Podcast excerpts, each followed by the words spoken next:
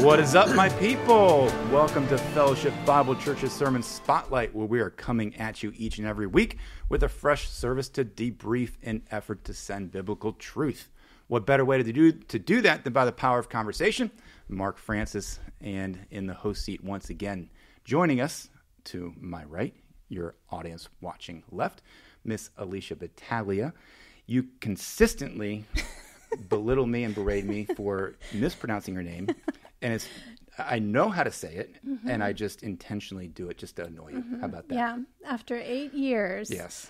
of being in community group with Mark Francis, he still pronounces the G. I like a little bit of a G. the G is silent. I, I just like I, I just like feel like it's, lasagna, it, battalia. There's no G there's sound. no G sound. so, but I like to give it a little bit of a battaglia, just kind of like just. but that's just, not my name. Oh my goodness. Okay, it's not so, your name. so you're Mark Francis from okay, now on. good. Well, what's your maiden name? Perry. Oh, that's easier. It's very easy. Okay. Yeah, So were, yeah. were, did you have to get taught how to pronounce your name, or did you just instinctively, No, I. It it, was very easy because I've known my husband, Andy Battaglia, Mm-hmm. since I was 12. So, So you heard everyone around them pronounce yes. their name properly. so it was never an issue. Okay. That's a good Irish name. Yeah. Right? no, it's not an Irish name. no, it's not. Spe- speaking from somebody who is Irish, Hmm. yes. right? Yeah. Senior Pastor Mark Carey. What's your heritage?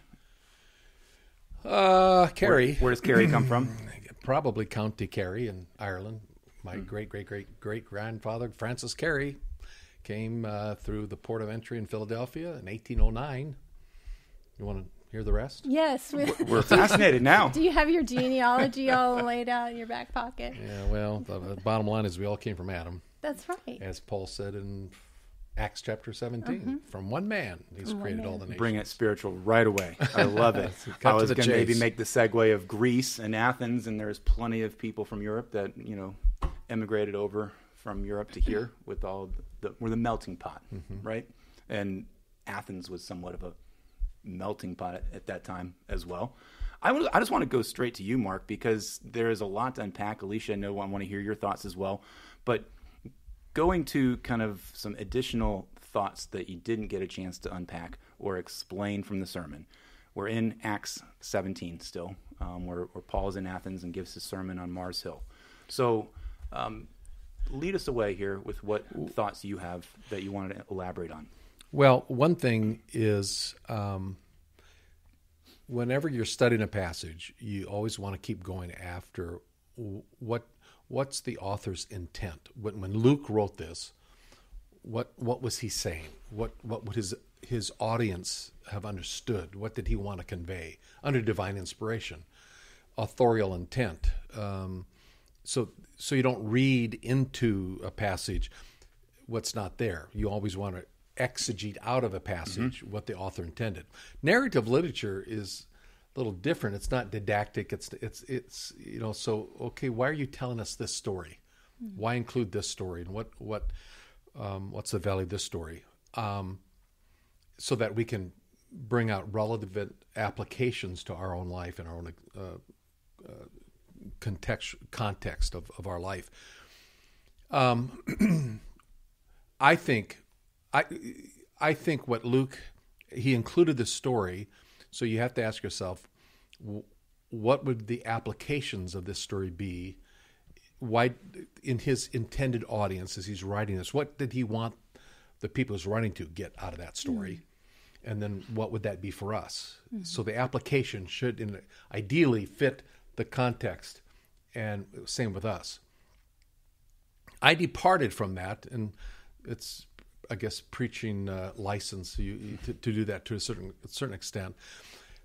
I didn't focus on, in terms of application, um, what probably Luke intended, which I think is to show in the argument of Acts, in the grand scheme of things, the movement from Jerusalem, Judea, and Samaria, again, the triumph of the gospel, to the mm-hmm. uttermost part of the world. And we're getting more and more to the uttermost part, at least in that time. And, and Athens was such a unique place because of the cultural milieu of the day, of the, of the, and the, its history and the philosophers. And he, he mentions the Epicureans and the mm-hmm. Stoics and all this conglomeration of thought and, and history and all the stuff that made Athens Athens.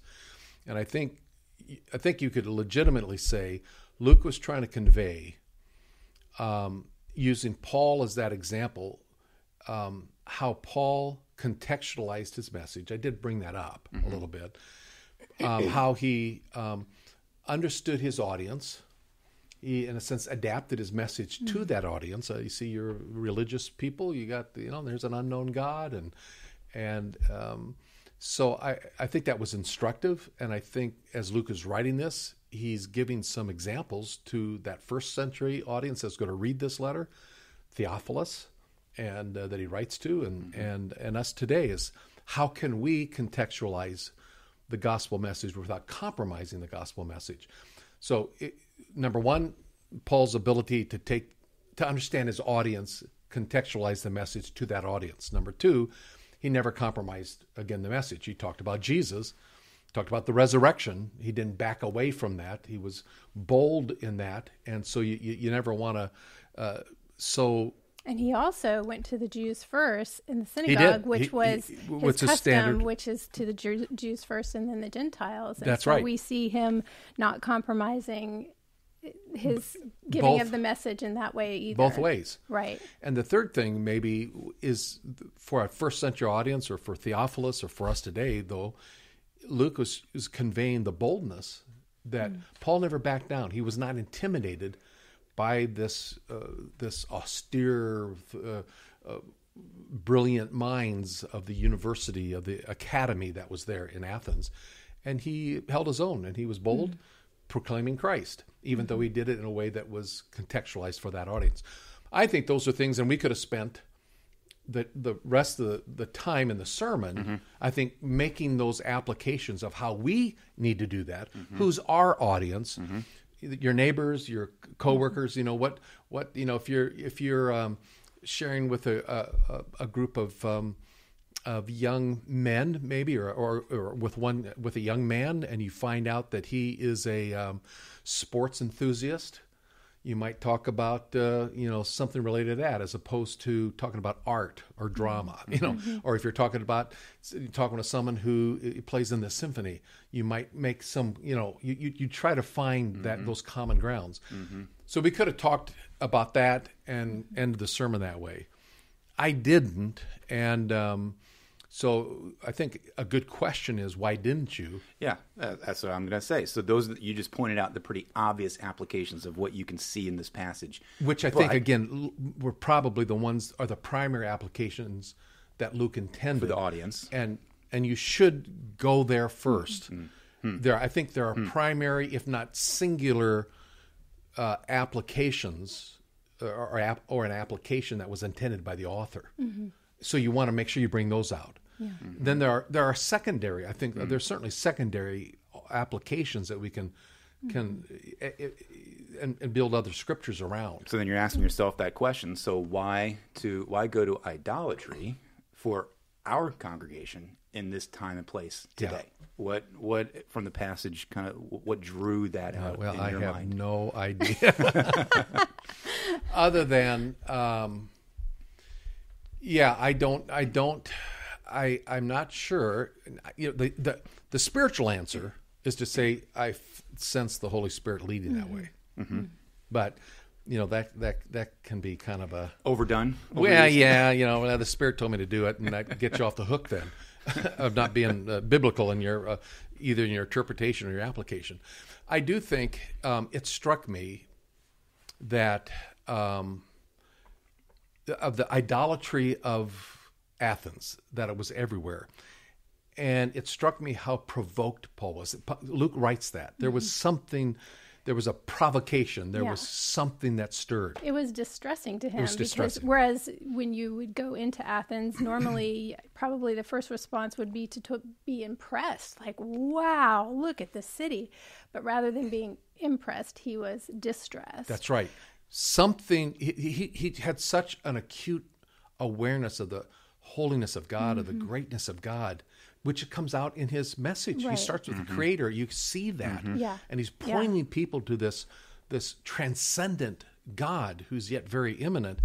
um, it was distressing. It was troubling. It m- might have been, even been disgusting, and and uh, um, it, angered him to see And this. It's probably, uh, I was thinking back to chapter 14 when uh, he and Barnabas are um, speaking to them concerning the Ze- Zeus and Hermes. And he, when he's um, in that passage, he Yes. starts again similarly Yes, very with similar. God Chapter being, 14. Yeah, being creator. And, um, and then you should turn from these vain things to a living God. So he's speaking repentance. So it's this, this language that is something that you know they can understand it's it's in their terms but it's also this message of the, um, their repent so that you can embrace this true god Yeah, yeah. It, so so that so that led me into thinking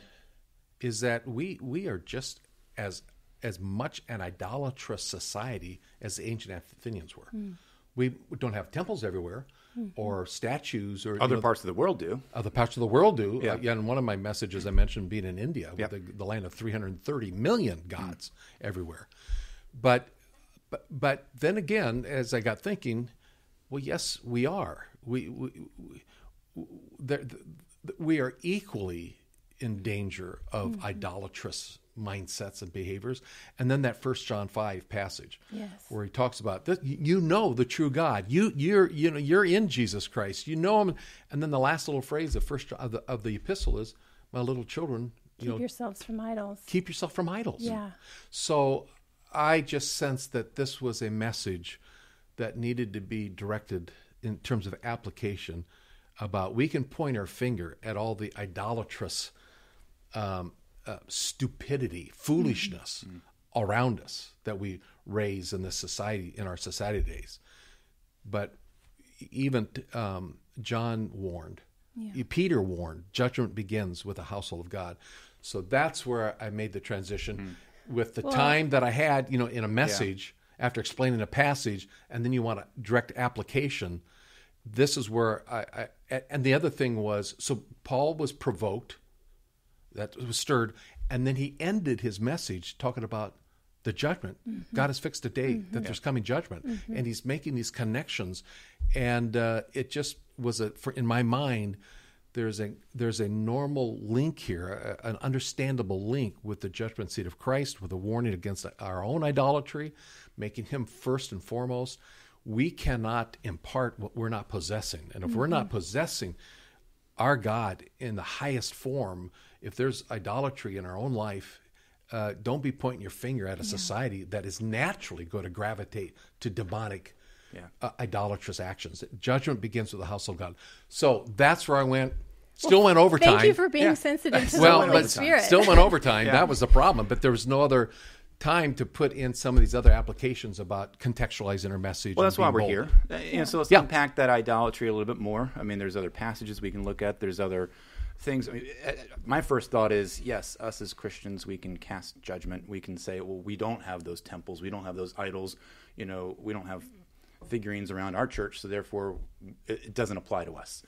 So, how do we make that? How can we make that jump of what are those idols? You briefly touched on it, but how do we unpack and explain it to really every everyday Joe FBCer here? Yeah. we all have idols. What Well- what does an idol look like in our lives, and how do we personalize it to then feel that wow, there's work to be done. I, I, I need to I need to look carefully, and is God first and foremost in my life? That's the bottom line. Yeah, yeah. It's when those things that pull our hearts and away from the Lord, and we can see that Luke um, it records this, and like Paul in this message, he's he hits th- their um, and my my Bible had this um, study note about the three greatest intellectual issues that that he hit of the day, which is the question of life, motion, and matter. And so he answers that question in 27 and 28 um, with that. Um, Yet he's actually not far from each of us, for in him we live and move and we have our being. And um, so he's he's showing that these questions that they're wrestling with the the answer like the bible christianity has the resources to answer these life these big huge life questions of what the meaning of it all is. And so in thinking about that application of we're not immune to idolatry either. And those philosophies permeate our everyday world. They're like they're still here. They're coming at us every day. And our world doesn't really think much about um, truth, like absolute truth and meaning. It's more living in the here and the now and uh, the experience of the moment, and and then also self sufficiency mm-hmm. and and just be who you're going to be and all of the messages. And and so i would you know i was thinking how is that affecting my thinking and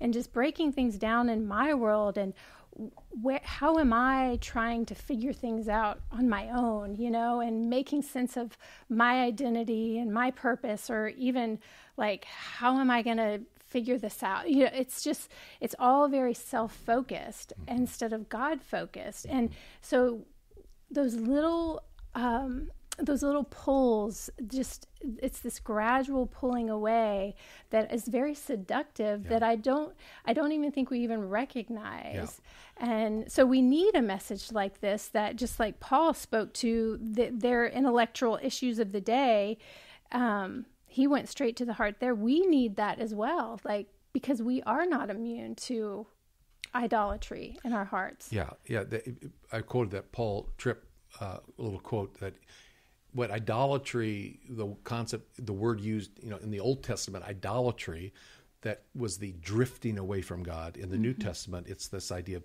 one's heart's desires. Mm. Is that drift away from God? And so, um, it, it, there's nothing new under under the sun, and it does come down to to self, a self focus, a self reliance. Mm-hmm. So.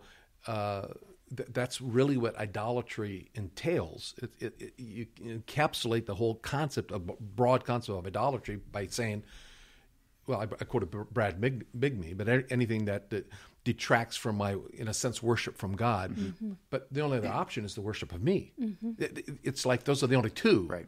And so whenever we get into that self focus, so now we have to ask ourselves, why am I doing what I'm doing? Mm-hmm. Is it ultimately to honor God and out of reverence for Him and who He is? Or is it to better myself? Mm-hmm. So now people should be forced to, to question, at least ask that question.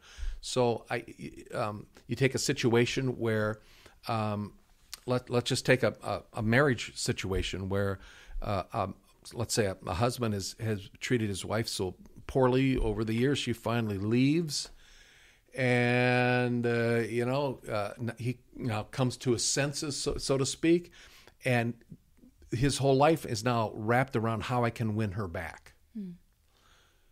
Well, that that's sounds good, but that's idolatrous mm-hmm. because bo- bottom line is he wants what he wants. He wants his wife back. It, it, he doesn't like the mess that he's mm-hmm. created. Mm-hmm. He wants that situation resolved, even though he knows he committed. So I'm going to change and all that stuff. And he's going, no. The question is, what is what is my relationship with God?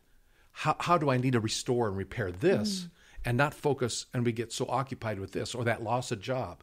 It's uh, where, where am I going to find work and what mm-hmm. what should I do? And and and all of a sudden that grabs our attention, or it's raising the kids, or it's doing this and it's not that we keep you know that we're so heavily minded that we're no earthly good as some mm-hmm. people say we're you know our heads are in the clouds always saying god god god god mm-hmm. no but it's keeping that right perspective mm-hmm. and it can be a drift again mm-hmm. so in his presence mm-hmm. is fullness of joy mm-hmm. there's peace there's joy there's contentment in his presence and if i find something else stirring within me I must be focusing on that mm-hmm. to the exclusion of resting in Him. And, and I, re- I can only rest in Him if I know who He is mm-hmm. and His transcendence and His immanence. Again, I think that's where, where Paul was going and the applications for us then are all along the this line. Where's God in application this? of- And the application of repentance, like we repentance, I think you even mentioned in your services i- i- sermon, is changing your thinking. Like we need to be repenting, and that may be throughout the day. Lord, forgive me for misplacing my trust, for not believing in you, um, and that's I, I I think you know there is the ultimate the first of repentance of just repenting and believing, but it there repentance is a way of uh, part of our sanctification where God works, the Holy Spirit works in our hearts and Yeah. helps us. In fact, you can find very little, if any, concepts of repentance for eternal hmm. life. Hmm. It's mainly in terms of daily, right, right.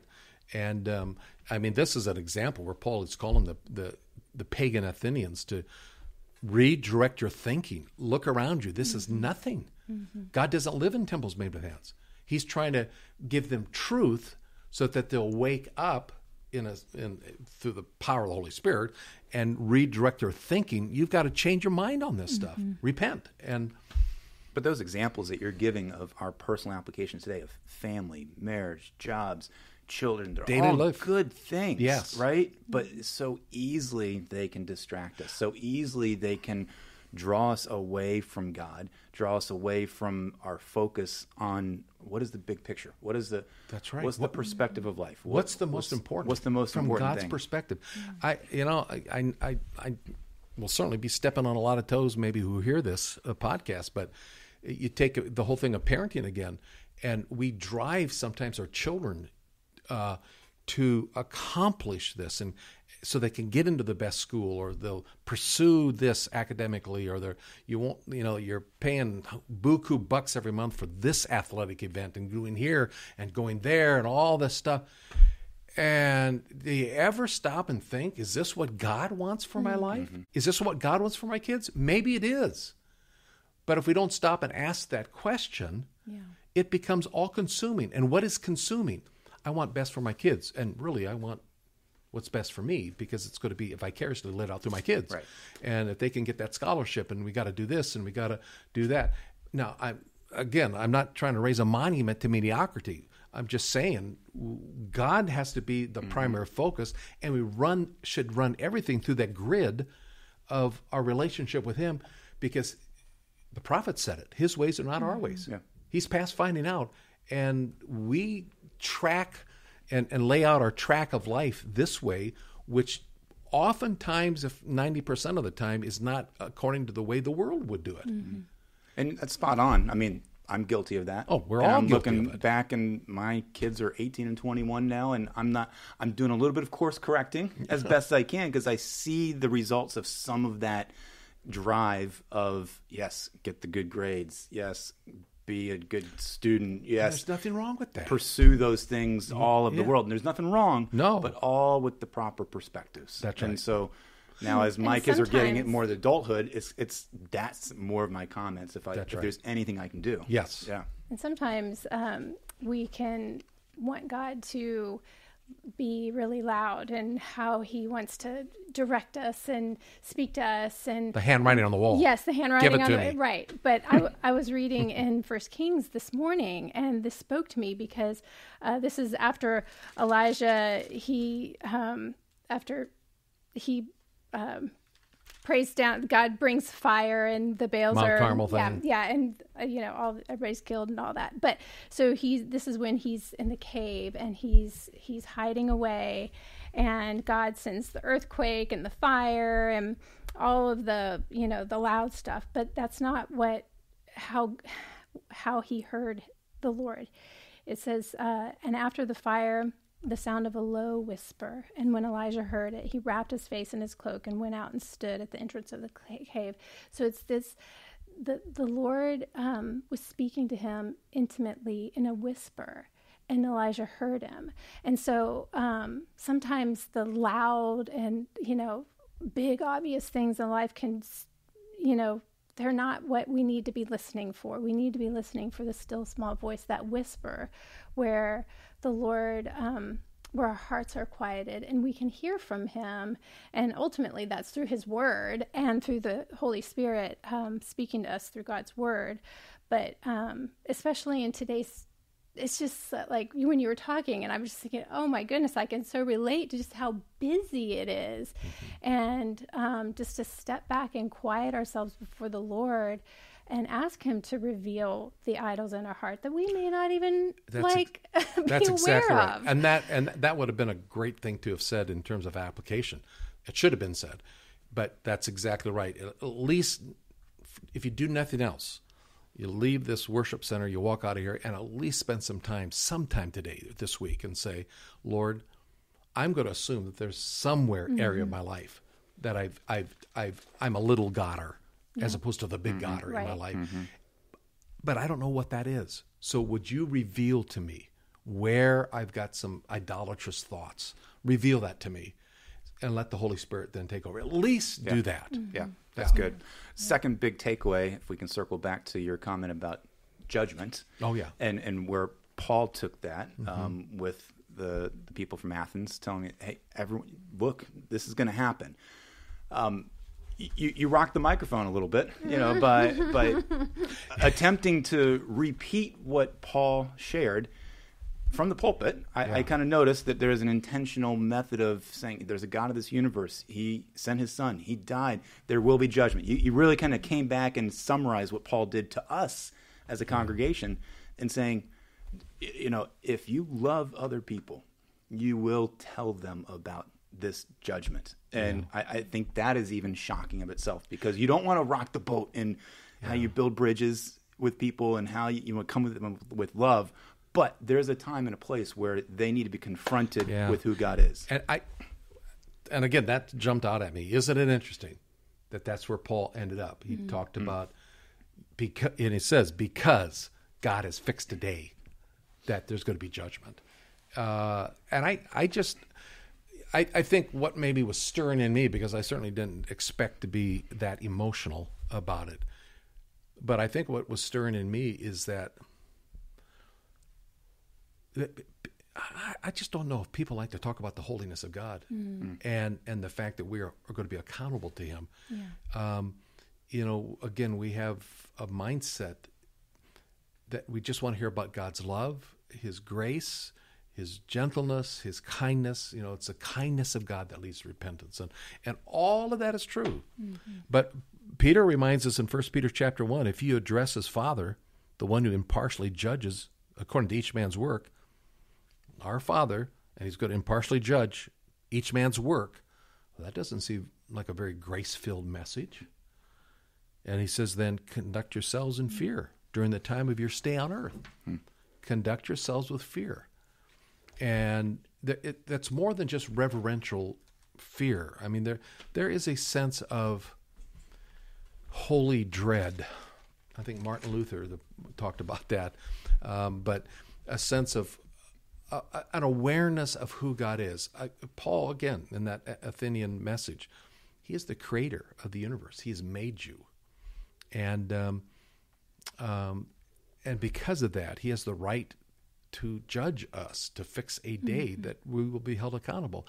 And I think even in the, in the Christian audience that's out there, um, we don't necessarily like to hear about a God who judges. Uh, and I understand that, but it's in the Bible. You got to understand the And- full counsel of God, understand all of who He is. That's right. And you can't just rest in one little facet of it. And you can fall into a ditch by by maybe emphasizing too much of the judgment, and we're living in fear. Oh, yeah. worry and You can- anxiety. yeah. and you need to hear the story of love, Which and I don't think at Fellowship Bible Church we're ever No. in danger No, of doing. We're not. But but there are those camps uh, in There church, are. church circles where you know oh, they Oh, and need you- that message. And of you grace walk and out of a church service feeling like you're beaten up every week. Right. I've heard that many times from mm-hmm. people Yeah. who have come But there, here there's from other churches. and, but to have the full understanding of the total totality That's of right. God and His character, Right. is important. Yes. and you can't cover the full character of God in one Sunday. so and there's I think a lot balances of, of, that. But and I think a lot of people, I, my inclination, if if I had never read Acts before and I'm reading it for the first time, the story of Paul and Athens, and and, he, and he's talking about you know the Creator and He's made us and we're in His image, you know, and all this, and that his conclusion would have been something about and He loves you, mm. and He gave His Son to die mm-hmm. for you, and you. Mm-hmm. This is a God who cares for you, mm-hmm. and He, you know, all this. That's not where He went. Hmm. He went to a God who judges. Right, right. Yeah, So you, look out. You've got to you've got to hear the bad news Yeah, to appreciate right. the good news, That's right? right. Yeah. And you balance that in the end because you did come back to the love and the grace of God. You know, even yeah, after it was there kind of maybe that- a th- maybe it was a throwaway comment, but uh, and, uh, I mean I don't script out this stuff, but Yeah. it, it- maybe I was looking at the people's shocked faces, uh, you know, out in the out in the audience. Um, I think it's okay, and I know it's okay to wrestle with a God who judges. Even as believers, we Yeah. stand before the judgment seat of Christ, and it does say in, in 2 Corinthians five ten that, um, and we have to give an account for things we've done here on earth, whether good or bad. There's something of an accounting that will that will um, we will stand before the righteous judge, and our e- eternity and how we're going to serve the King in the age to come is based on our faithful service to him here. And and i i think it's a terrible disservice to the body of christ hmm. when we don't preach the doctrines of rewards the, hmm. the, the, the understanding of these things that is all over in the scriptures. Mm-hmm.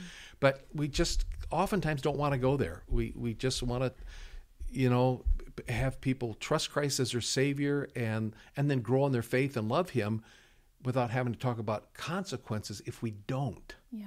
and I think it was really honestly brilliant on how Paul just put this message together. Obviously, it was Holy Spirit inspired, but just the fact that he he started with with God being the creator and he talked about the attributes of God and then in addressing their unknown God, he's he's bringing attention to the invisible the invisible God made visible through Christ, but that that Christ is going to judge one day.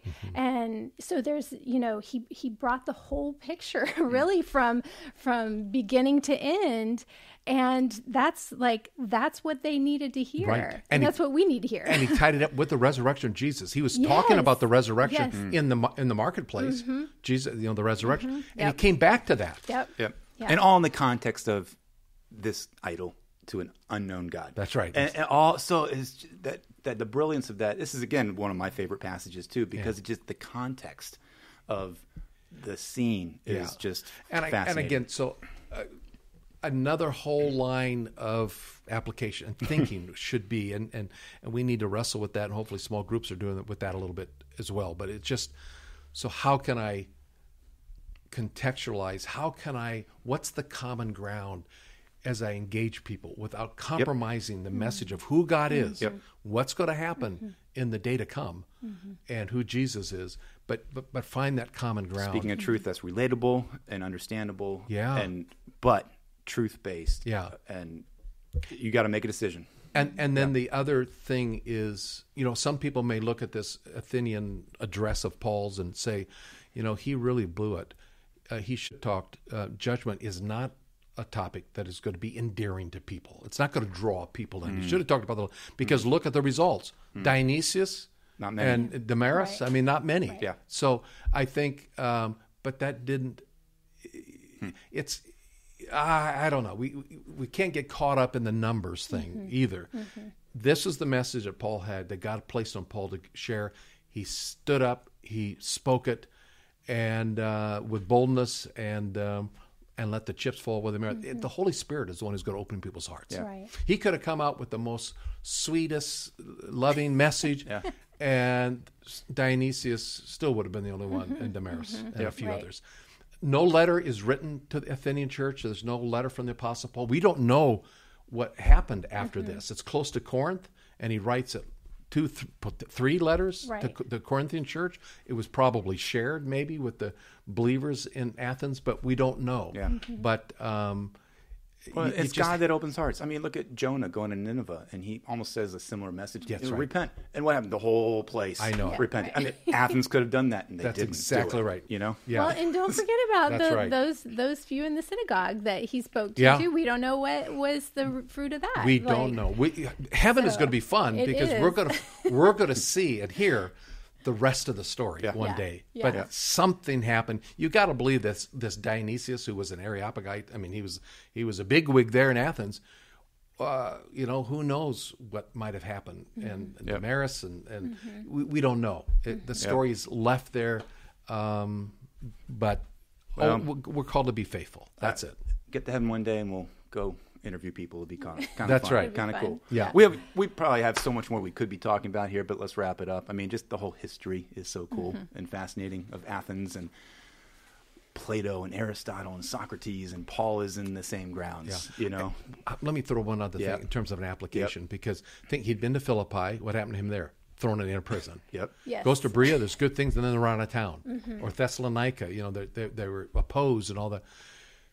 He gets on a ship by himself, or well, the friends from Berea, and then they leave, and he's there, and and he said, oh, "Man, this." He could have said, "This is what I needed. I just need a a quiet." Next few weeks, Vacation. a month or mm-hmm. two, just In to get away from the Sure. maddening. cor- You know, I have been so beat up. I am still licking my wounds from that. He doesn't. He mm. goes to the synagogue. He bends mm-hmm. again. He walks the agora, the marketplace, mm. Yeah. and he encounters. He mm. he just He's a man on a mission. he is a man on a mission, and every believer should have kind of that same. I think Yeah. that wherever we are, let's be uh, prepared f- to give a defense for the hope. Well, that and we're going to see next week, like he even picks up a trade and it's got a little gig on the side, you know, and so like Paul's he's he he understands how to connect with people Yes, for does. sure. yeah, a brilliant mind, and he engaged it, and we saw it there in Athens. Um, yeah, it's a great story. Yep. Well, thank you guys for being here. I, I mean, it's exciting to be back talking with you guys. I feel like it's been a couple of weeks for me, but there is a, still a lot going on at FBC. We have been hearing a little bit of stories from the family camp that went on, um, hearing really great positive things from North Dakota. So we'll be presenting those over the weeks to come. FBC or uh, the um, VBS. VBS, is, happening, this, week, so please be praying. Yep. For the volunteers and all those precious kids, It is uh, it is a stuff going on. delight Yep. to uh, see them coming in in the morning and just their faces. They are so ready for the day, and it's it's just neat to see Early that God numbers had- were almost 400. We're pushing pushing that, um, That's awesome. which is And you'll be heading cool. up with the Sant Myers and Averys Yeah. to Vinalhaven, going to in Maine, in a week and a half. talking about building bridges, Building how, bridges what we there. did here, how Yep. those ideas can transfer there. Yep, excited about that. Just partnering with that church up there, and um, yeah, just sharing a little bit about, like you said, this building bridges concepts because it's a mission field in any community, and so how can we just share what we learned here? Yeah. Um, and then uh, the other missions team summer uh, trip going to Zambia. Yeah. that's uh, coming up here around the corner in a couple weeks. So, there's a And uh, month of July, uh, Caleb is going to Yeah. preach a couple times. Tim will be in the pulpit a few times. So and- next time you're coming around the block is uh, four or Maybe in five August, weeks. Okay. Yeah. Well, thanks for being here. I'll, Happy summer. I'll be around. being around. enjoy your break. From, Enjoy the break from us here in the Sermon from- Spotlight Well, I was going to say, podcast. enjoy the break from me, from the pulpit. we will. We will. Yes. I, but, but that's why I thought I had to do one final pulpit pounding. There Yeah. you go. Get the good one out there. You didn't say the good night though. You could have. Yeah, Could have been there. Um, and then just keep on your calendars that August 18th, partner with Parenting Summit. Um, we're just calling a parent summit, but just uh, put that on your calendars. It's going to be a, a good time for anyone who's a parent. Well, thank you guys again. The fact of the matter is that sermons are not meant just to take an hour, but rather transform a lifetime. Until next week, much love and God bless.